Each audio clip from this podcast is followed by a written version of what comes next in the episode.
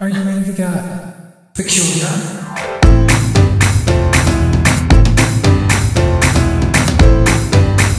Well, that's what we thought about.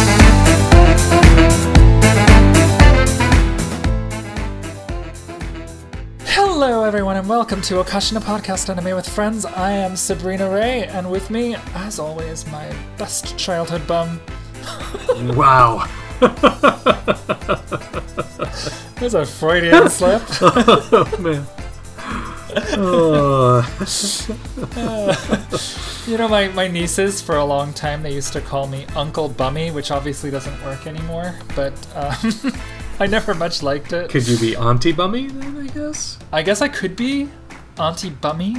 Uh, I never really understood it, but, you know, it just felt good to be needed.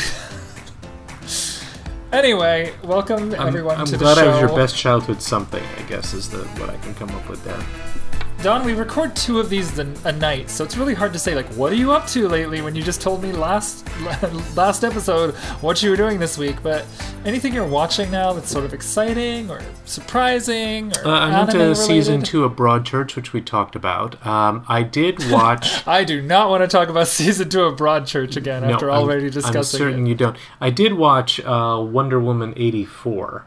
Oh, Um, what did you think? and uh, it is terrible. Um, not Interesting. not because of the production values. The production values are high quality. Um, it is literally because the plot does not make sense, and Interesting. it. I watched it. So the way that was set up is that I got together with some friends of mine, and we had a remote viewing party. So we each watched the movie in sync, um, but at different locations, and then we snark texted each other throughout the entire movie. Which you don't want to do with a good movie because you really just want to pay attention to the movie. But here, there was no reason not to do this because we all knew that it was likely to be bad. And uh, what was I, interesting? I just want to interrupt you for one quick second and say that like I I don't think it's terrible. I think that it's there's several missed opportunities in it and it definitely needed an editor to cut out about 30 minutes and sort of tighten it up so that we're not away from Wonder Woman for so long. But I think you could apply a lot of those criticisms to that third Batman movie, which I also liked, but which is also very disliked by a lot of people. So, um,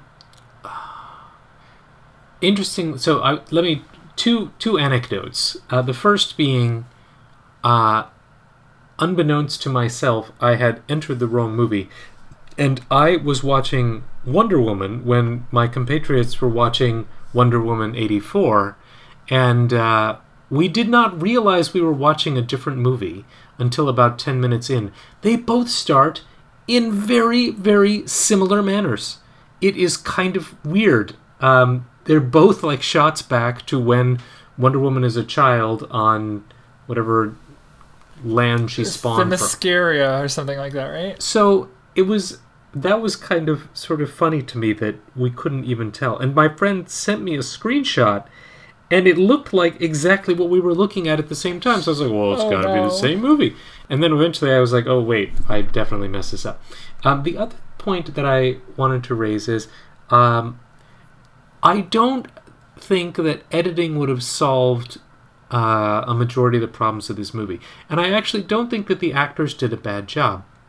I was just there were some fundamental problems with the the particular villain and the the villain point. I'm going to for those of you who care about this movie and wish to see it and have not yet seen it. I think aware. everyone who wants to see it has probably seen it at this point. If you I'm were not- like die hard in the ride and, ride or die for Wonder Woman, you probably saw it and were disappointed. So my my concern here was with this sort of monkey's paw device. Um, Hmm. What were the rules about how that's it's supposed to be interesting, but? I'm going to explain what I think the rules are. Okay. And I think that a lot of people might have missed this. okay. Is is that um, the wishes chain off of each other. So when one person wishes something, it takes away someone else's something, or it diminishes the the fact that they're choosing an easy path to what they want instead of taking a harder path towards what they want. The fact that they're going for the the quick fixes, as as we used to say, um, means that they don't have the experience that would make them appreciate and or understand and or be able to process suddenly having what they wanted. All right, can I poke some holes Um, in that? Um, go ahead, but I'm trying to say that like Wonder Woman herself wishes for her former lover Steve because she's watched a lot of people in her life die, um, people that she invested herself in. Um, and she's sort of been left alone by that because no one else is growing Great example. immortal with Great her example. in the So- mortal realm. the the the um, parallel drawn, and I think they mention in the movie is the the monkey's paw, which would grant wishes, but the the consequence of the wish. no one actually granted- mentions the monkey's paw in the film. Do Oh, I think they do. Yes, um, no way. I believe that they do. Uh, the I, I mean, I could be wrong, but the the implication is that when a wish is granted, the conditions upon which the wish will be fulfilled may involve a cost. That's fine with me. But what is the cost? The Right, the cost cost- is not a mystical so is not a mystical thing that happens. The cost to Wonder Woman for getting Steve in someone else's body is that she's doing an unethical thing, that she's stepping away from her divinity, and therefore her powers are diminished. certainly an an interesting uh, interpretation, but she makes the wish without knowing that she's wishing on something that is going to grant it, and therefore has no concept of what she might be giving up.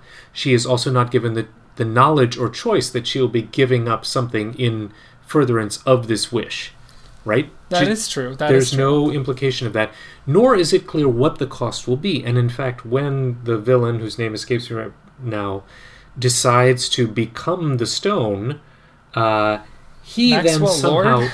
yeah, he gets to choose what the cost will be for the for the wish grantee. Um, for example, when he goes to the oil baron, he says, uh, "I'll grant your wish, but I will take all your oil." And the guy laughs and says, "Well, I don't have any oil. Joke's on you." He says, "Well, fine, then I'll take your security detail." He switches the cost.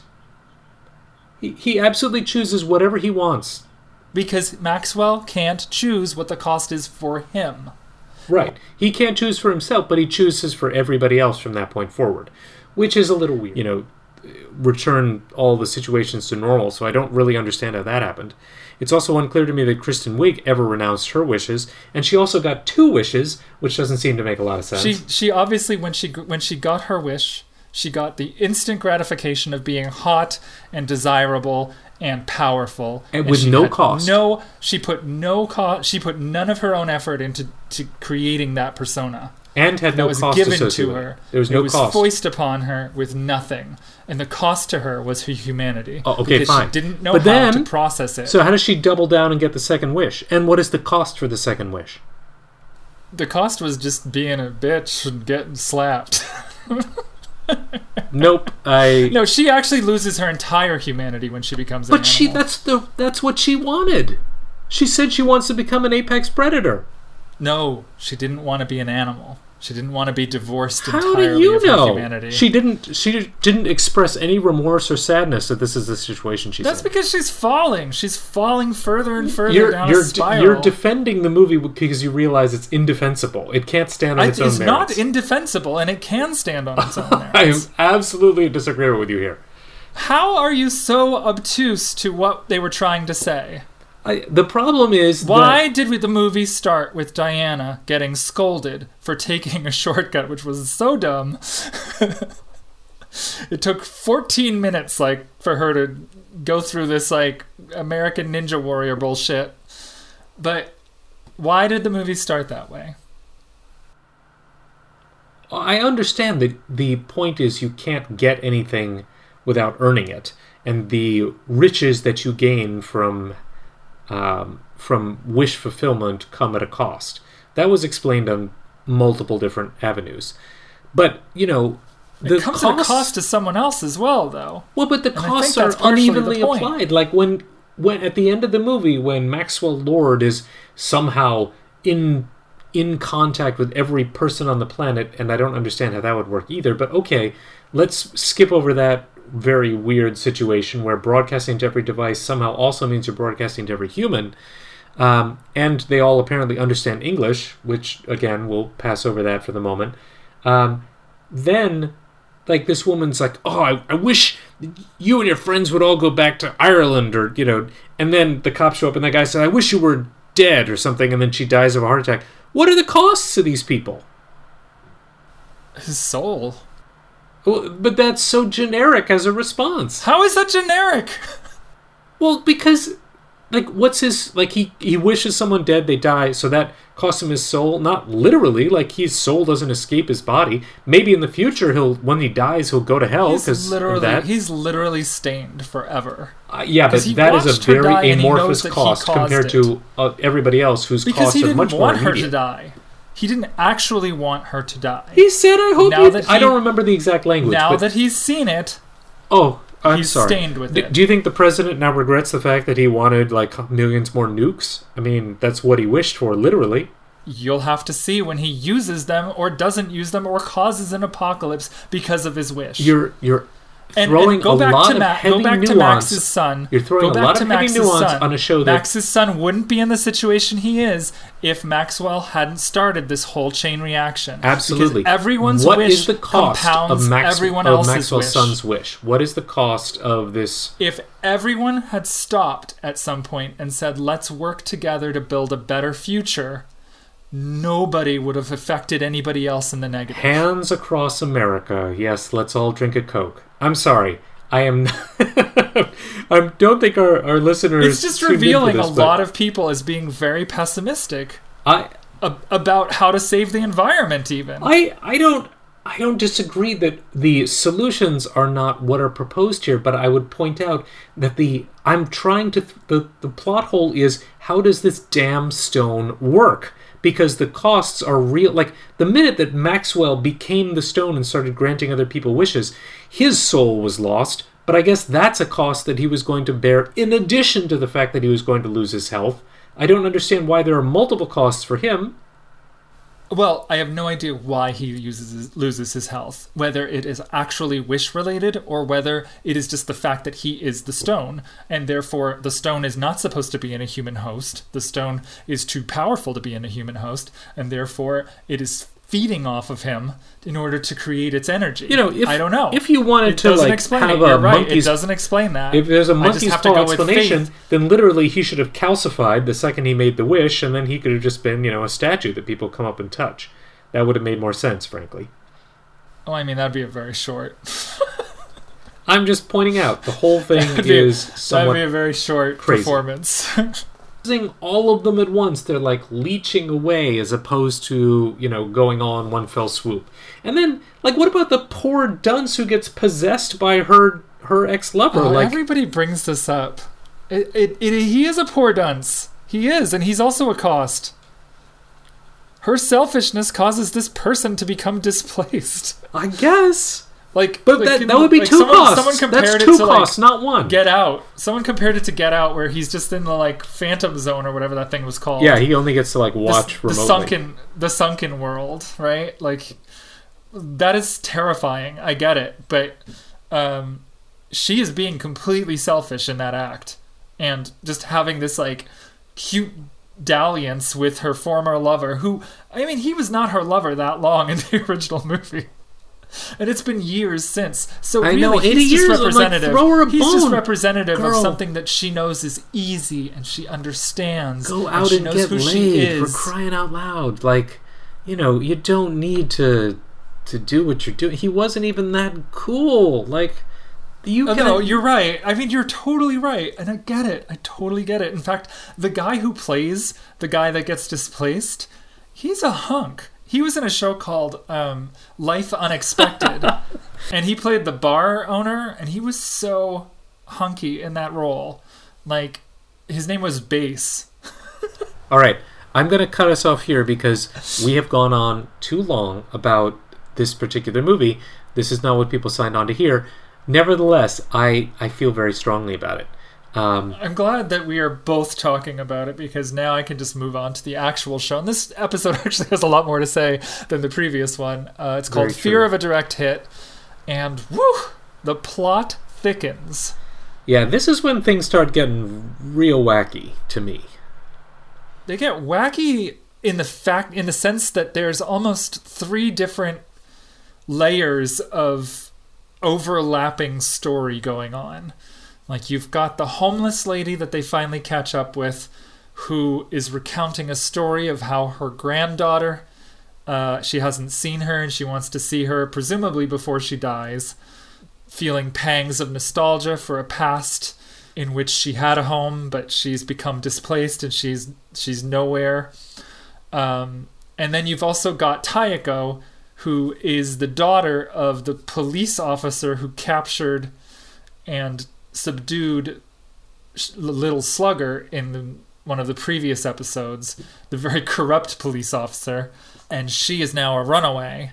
And there's almost parallels between her and the homeless woman's story.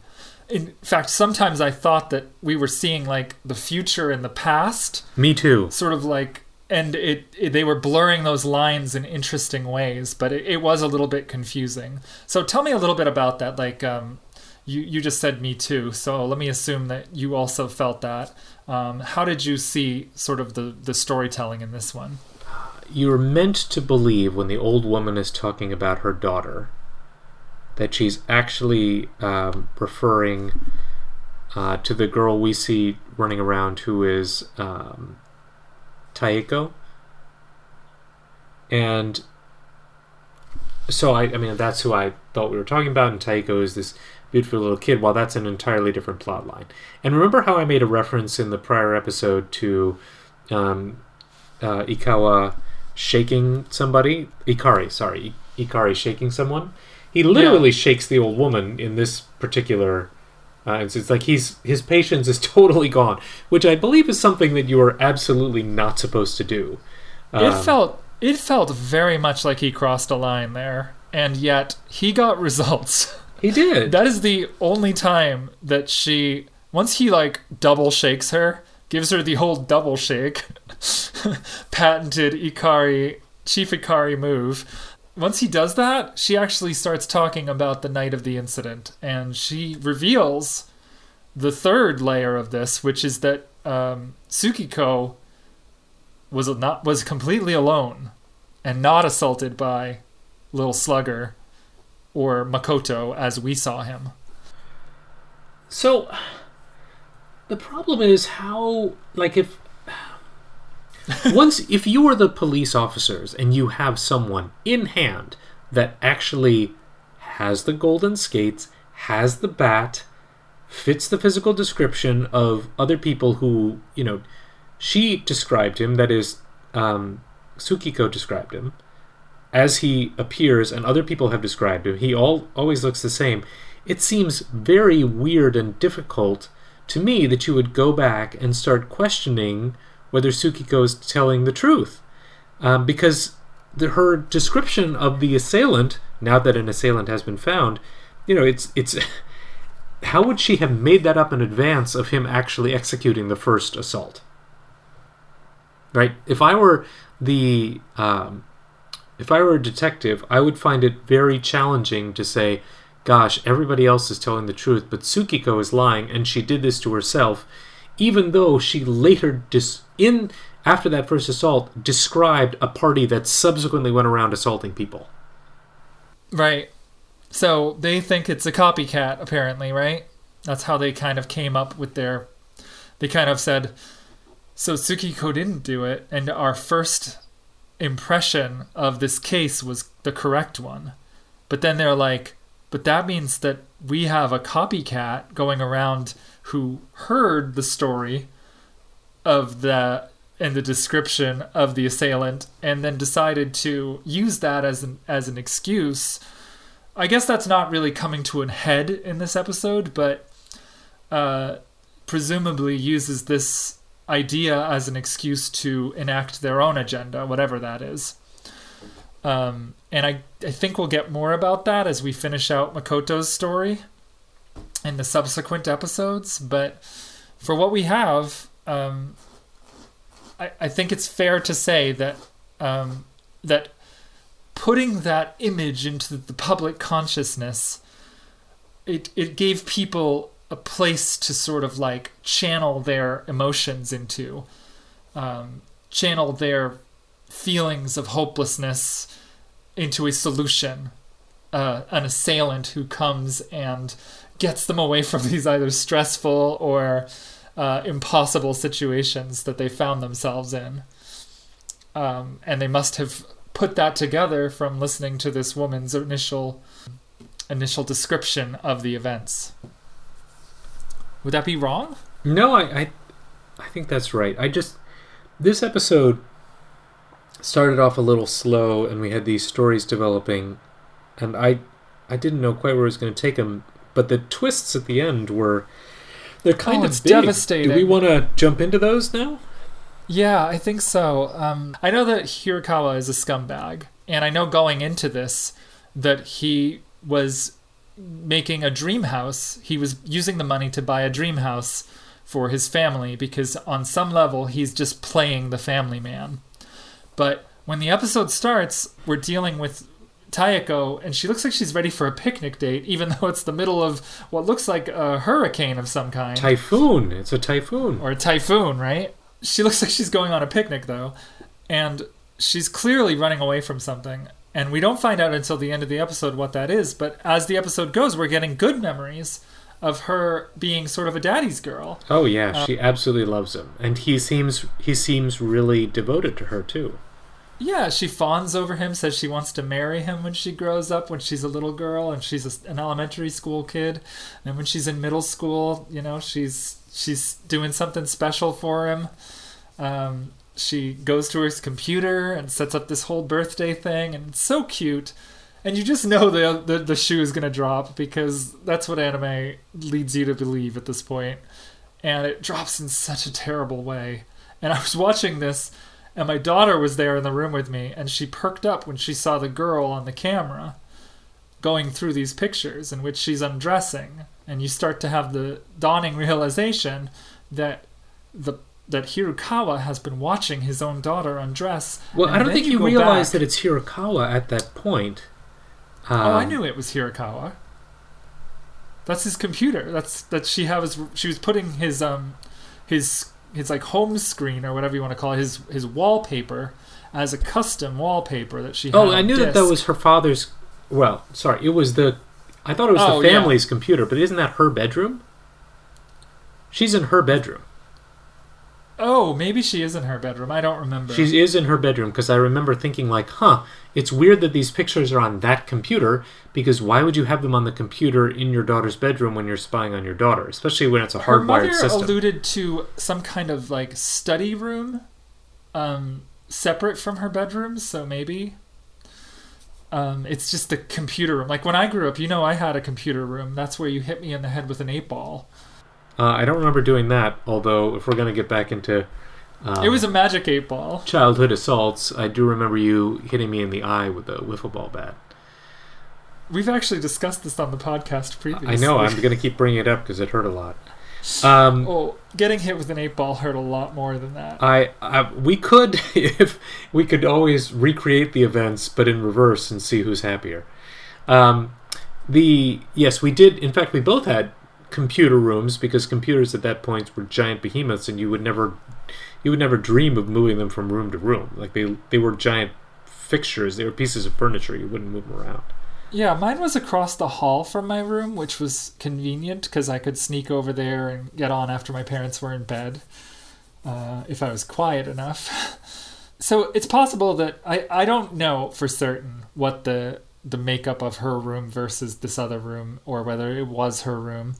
But that doesn't matter. It's clearly her. She's clearly undressing and she's clearly in a bedroom. And uh, and it's on the computer and those files were um, were in the garbage. They were. she- they one somebody had them dragged the them to the garbage, but had failed to put them all the way in.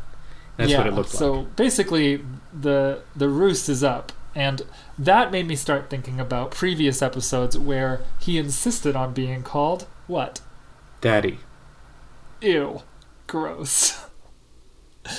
totally gross. I can't believe my daughter saw that. I had to like shield her eyes. Um, and it was more the implication and the conversation that stems from that that I did not want to have. Yeah, But- it was it was it was incredibly gross. It's the ultimate violation. She was clearly old enough to understand that it was a horrible violation, and she's carried with it for her, carried it with her for a lot. Like I feel like she's older than than that flashback scene. She's not just wandering around. Like she's. Uh, did you feel differently? She was. She, she, we were told that she's in high school now. Um, in a previous. So how? Where has she been living? Do we have any idea? No, uh, but I think this is a fairly recent thing that happened because when we watched the episode with A Man's Path, his home wasn't finished yet. It's finished now. And they've been living in it for at least a little while. Yeah. And so she at the so interesting so at the end she curses him and says, you know, I I forget exactly what she says, but she wants it all to go away or she wants to destroy it all. And that is in fact what happens. Like Yeah. the house sinks Go- because of the typhoon, sinks into the mud or is you know slides down the hill or something. When she wishes her personality wiped, her brain wiped, so that she can't have like he ruined all these beautiful memories she had. Um, Now, does she Like- wish for this? I mean, I can see why she would want it.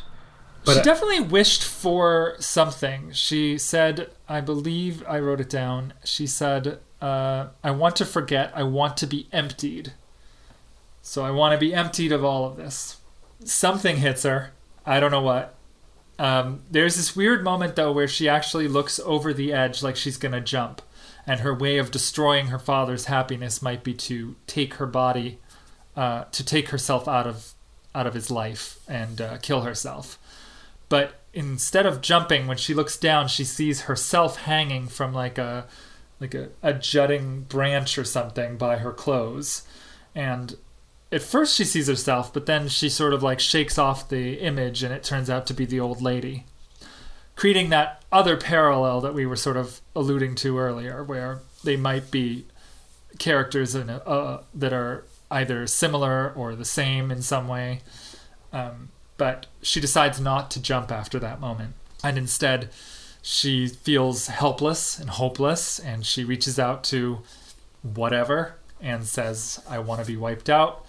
And then we get we get her getting knocked unconscious by something, and we get Tsukiko getting knocked unconscious by something. But Tsukiko is in the presence of the two officers being interrogated for her for her self attack for faking the attack and she passes out. So it's interesting that we're seeing the same moment happen between Tsukiko and Taeko where Taeko is presumably attacked by a physical force and Tsukiko is presumably attacked by something psychological or metaphysical I don't know but what did, how did you see all that like playing out at the end there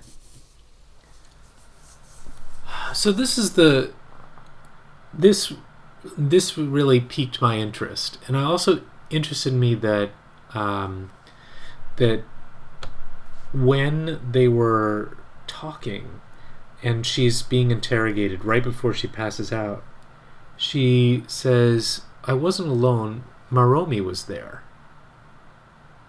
Right? Did, did, she did say that, right? Did you get that? I I think so I don't remember I thought that was a really well, it was a clearly weird thing to say. Um, Yeah, well, Maniwa looks at Maromi after that with like kind of a suspicious eye. so, I'm trying to remember. is it? It's, it happens at the same that. time. She gets knocked out the same time that something hits um, uh, Taeko.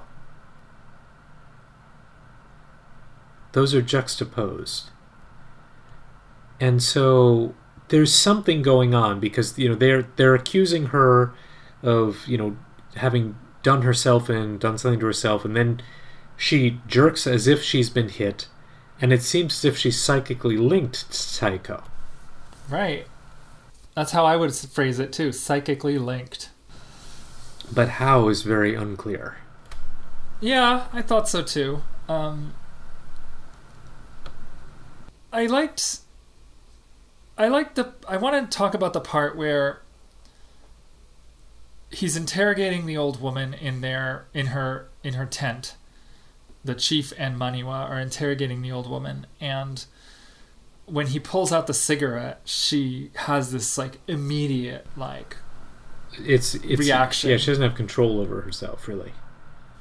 Yeah, and she had been telling this kind of sad story about how she just wants to see her granddaughter and her grandson, and that uh, the that her that her son and daughter-in-law lost their like her son lost their job, and then they lost their house, and she has nowhere left to go, and she's just been sort of this wandering person at that point.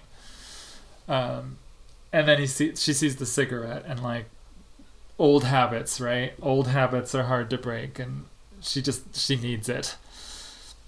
I thought that was really interesting the way that whole scene played out.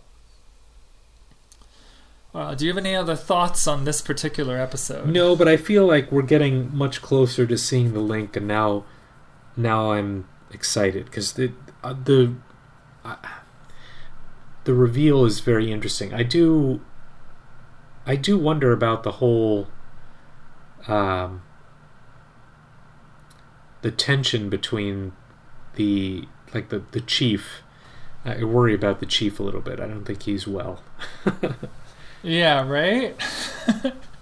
He's clearly getting overstressed about this case. Um, for reasons we're not really clear on because we don't really know much about the chief's interior life yet. Uh, one thing I thought was interesting is that what we're seeing is sort of like what what what it first seems like is Taeko is going to kill herself to make her father suffer which is something I talked about previously. I think when we were talking about um, a different series about how in Japan jumping in front of a train puts a financial burden on your family because they have to pay for the uh, the time that that the train schedule is is messed up. Like there's a cost to committing suicide that is then levied as a punishment against the family, or that's the way it was and so um, here we see her like wanting to punish her dad just by putting that guilt on his plate. But instead she ends up punishing him in a completely different way. Um, when he realizes how important she is again and like he i don't know if he feels sorry but he definitely thinks that she's come back to him. At that very moment she's like who are you again? And he's in living hell. That's how I feel. He's lost the house. Oh yeah, it could not get worse for him. And now his daughter is gone. She, her body remains, but whatever was her daughter has kind of been wiped out. And he doesn't have any way to bring her back. So uh, he he kind of gets his comeuppance in this episode, which is nice because he's been quite a terrible person. Um, probably the worst one we've seen in the series so far. And uh, yeah, that's about it. Anyway, Don, you have no more thoughts on this? Then uh, I think it's time for you and me to go play some Ghost of Tsushima. Honestly, That that seems like a good use of our time. It- and yeah, come leave us a note. Tell us how you think of the show. Tell us what you want to see more of, what you want to see less of, what you thought of Wonder Woman 1984, the greatest film that was ever made in the history of mankind. Uh, So internally consistent with its logic and under. Listen, I don't want to play a devil's advocate. I just Yes, enjoyed it. I, I- enjoyed Batman versus Superman as well. I don't know why. I like it when DC films, as opposed to Marvel films, go out on these weird branches and just like decide to tell a story that's a little bit off kilter than sort of what you expect from a superhero movie. Um, and it's weird because Marvel doesn't really tell a lot of, you know, they, they're pretty adventurous too in what they do. But I feel like like DC takes weird risks that I think pay off in a lot of ways, even if the movies that result from them are messy and flawed. Yeah. So I I'm not saying I didn't enjoy my time watching the movie. All I'm saying is the movie was flawed. you started off by saying it was terrible. That Okay, means you didn't it- enjoy your time. I very much appreciate logical consistency, and this movie did not exhibit that very desirable aspect. I think I pointed out that it does. I, I think you failed. I think if you go back and listen to your, this podcast, you will at one point notice that you admitted you're like, you're right. I didn't think about that, and then you tried to rally, but it was too late. You'd already admitted your failure, my friend. oh no, but I, I deleted that part. Yeah, I'm sure you will. I'm sure you will. I edited that so it made me sound smarty smart. Mm-hmm. Yeah, that's how it goes. Golio! Gosh, Join us next week.